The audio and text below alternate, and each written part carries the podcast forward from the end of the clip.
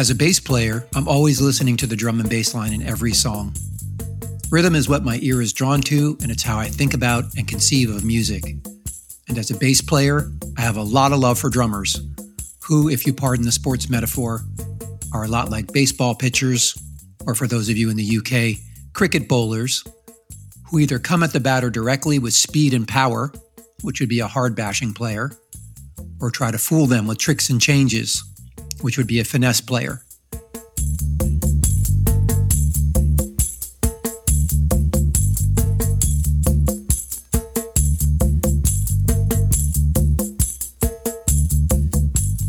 When it comes to ska and reggae music, my personal favorite drummers are John Bradbury of the Specials, who managed to somehow mix finesse into his power drumming, Everett Morton of the English Beat, for his pumping four on the floor foundations with intricate offbeat stick, and Lloyd Knibbs of the Skatalites with his incredible finesse playing.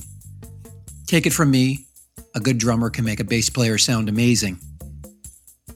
Though drum and bass rhythms drive the various eras of ska, rocksteady, reggae, two tone, dancehall, and beyond, drums and drummers have defined each distinct phase. And like the divide in rock music that occurred in the mid 70s when synthesizers and drum machines began to make their way into pop and post punk music, reggae also had a similar moment when the very first drum machine arrived on the island in the early 70s and slowly became the dominant sound during the early 80s with the advent of the Sleng Teng rhythm which was driven by a Casio keyboard drum preset.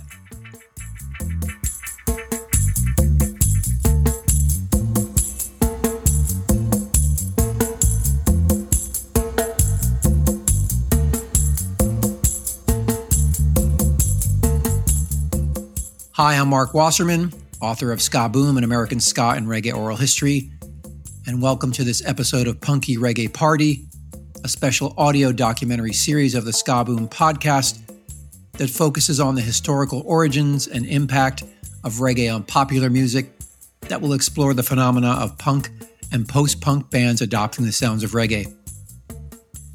In this episode, I'm going to change it up a bit and dig into the history of drum machines and how they changed the course of reggae music. But first, a bit of history about drum machines. Some of the earliest innovation in the development of the drum machine occurred between the 1930s and 1960s with Leon Theremin's Rhythmicon, Harry Chamberlin's Rhythm Mate, and Raymond Scott's Rhythm Synthesizer. These mechanical timekeepers were intended to aid family sing alongs, with many early machines, including the 1959 Wurlitzer Sideman, featuring preset rhythms for popular dances such as the bolero, samba, and waltz. Give it a listen.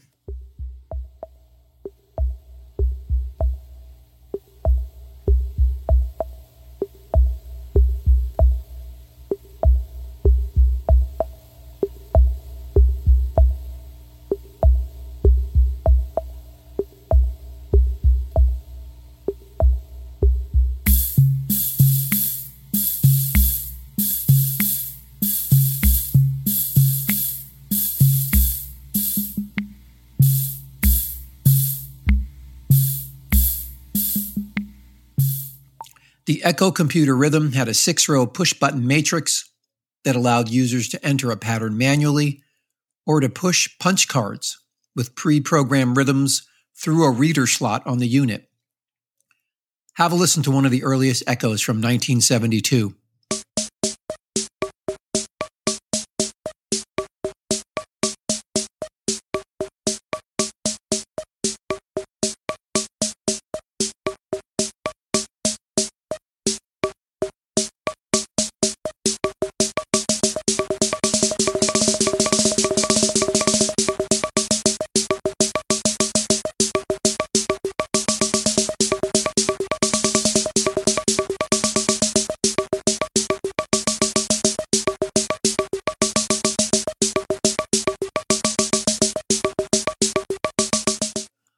Eko lacked in accessibility and ease of use, they made up for in changing the sound and texture of music, but also helped to elevate the producer to the role of musician.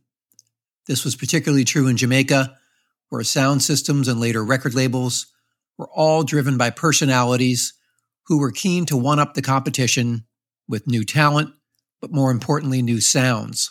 Lucifer, son of the morning, I'm gonna chase you out of earth.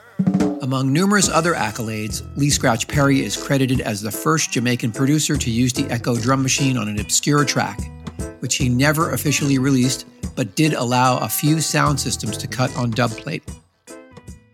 Chim Cheree, recorded in 1973 by the Upsetters, is a crucial piece of music history and the holy grail of electronic reggae music. It marks the pivotal moment in time when the Eko was employed on a reggae track, and this is the result of its very first use. The song marked a turning point for so much electronic dance music whose original roots all start in Jamaican recording studios. According to the story, the drum programming for Chim Cheree was handled by the Wailers bassist Aston Familyman Barrett and produced and dubbed out by Perry. The dub sounds much heavier than the original, and while the sound suffers from age, the tape degradation does lend the tune an incredible hazy quality. Give it a listen.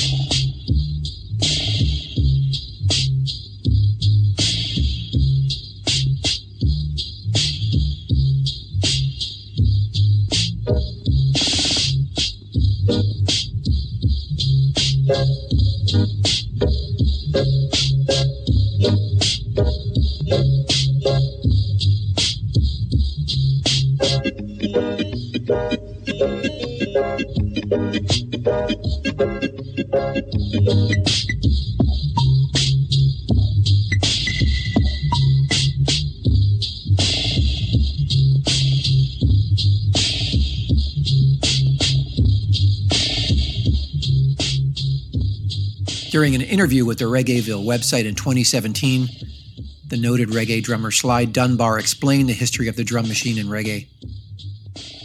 Family Man made a tune called Chim Cheree.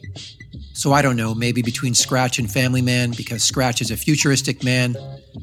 There are a couple of Bob Marley songs with a drum machine playing on it. I don't know who really started it, but I know I saw the drum machine over at Scratch's studio. The Chim instrumental would take on a new life in 1984 when American reggae artist Shinehead voiced three versions, one of them being a cover of Michael Jackson's Billie Jean, and another of Junior's Mama Used to Say.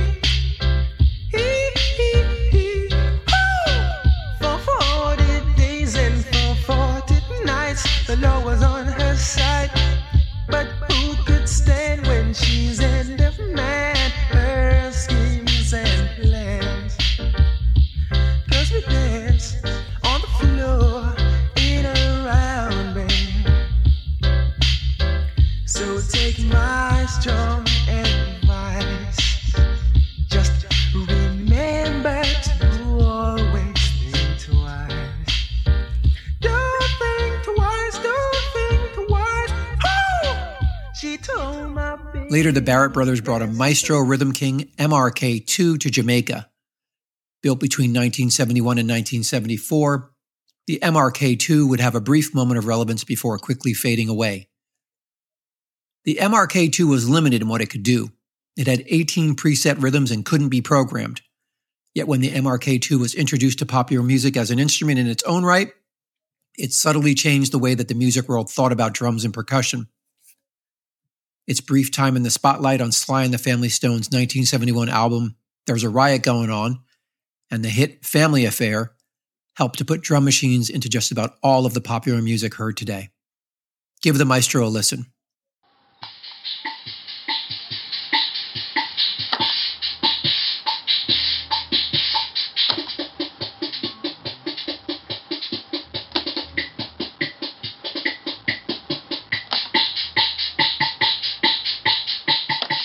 In the early 70s, the Barrett brothers were working with Bob Marley, and based on Family Man Barrett's experience with Chim Cheree, he was tasked by Marley, who was open to experimentation, with incorporating the MRK2 into some songs they were working on.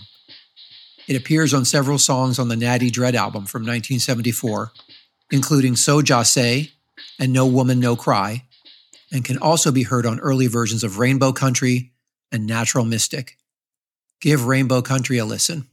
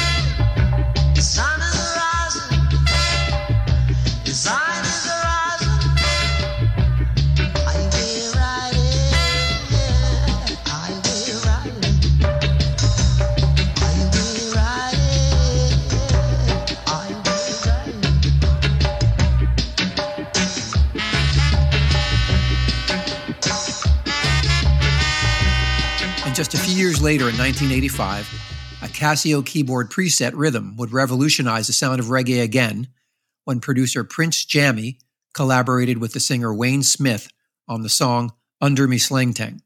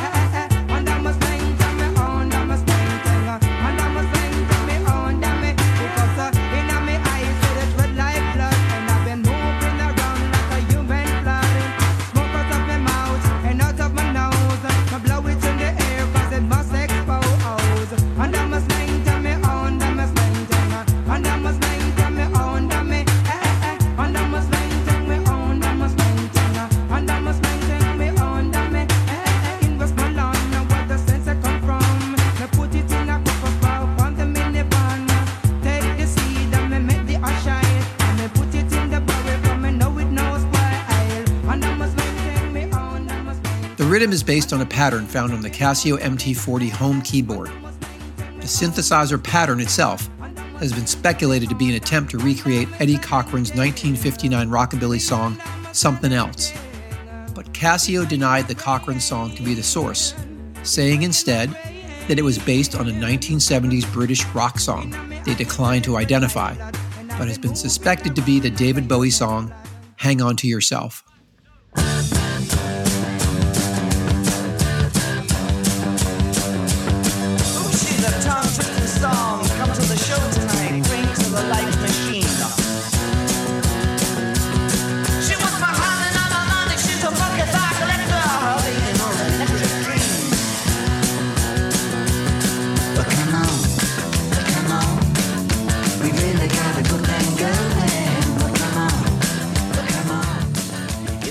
Hope you've enjoyed this episode of Punky Reggae Party. My book Ska Boom is available from DiWulf Publishing at diwulf.com. That's D I W U L F.com, as well as on Amazon. Thanks for listening and take care.